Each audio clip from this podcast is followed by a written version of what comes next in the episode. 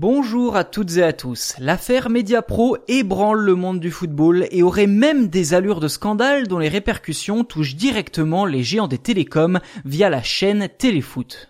Il y a deux ans, la Ligue de football professionnel et les présidents de clubs de Ligue 1 et de Ligue 2 cédaient à la pas du gain, ce qui en théorie devait leur rapporter plus d'un milliard d'euros à se partager chaque saison jusqu'en 2024. Malheureusement, cette manne financière, issue des droits de retransmission des matchs à la télévision, ne sera jamais versée par Mediapro, si ce n'est à peine 10% de la facture en guise de première échéance de paiement.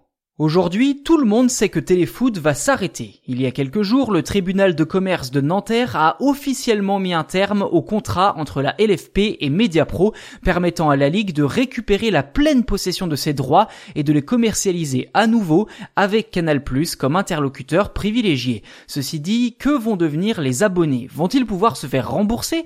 Quelles sont les solutions prévues pour les dédommager?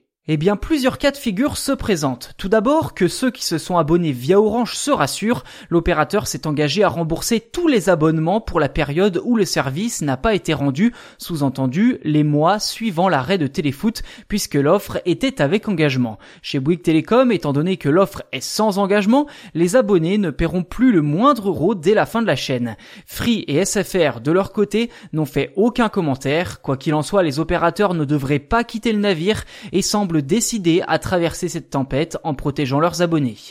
En ce qui concerne ceux ayant souscrit un abonnement en passant directement par le site de Téléfoot, le contrat peut être rompu, ce qui signifie que Mediapro devra libérer les clients ayant souscrit un abonnement annuel et les rembourser, ce qui représente tout de même plusieurs dizaines de milliers de personnes. Enfin, si l'horizon n'est pas totalement dégagé pour tout le monde, la LFP a quand même confié le soin à Téléfoot de retransmettre la 18e journée de Ligue 1 et de Ligue 2, ce qui signifie que la chaîne devrait théoriquement rester en service au moins jusqu'au mercredi 6 janvier.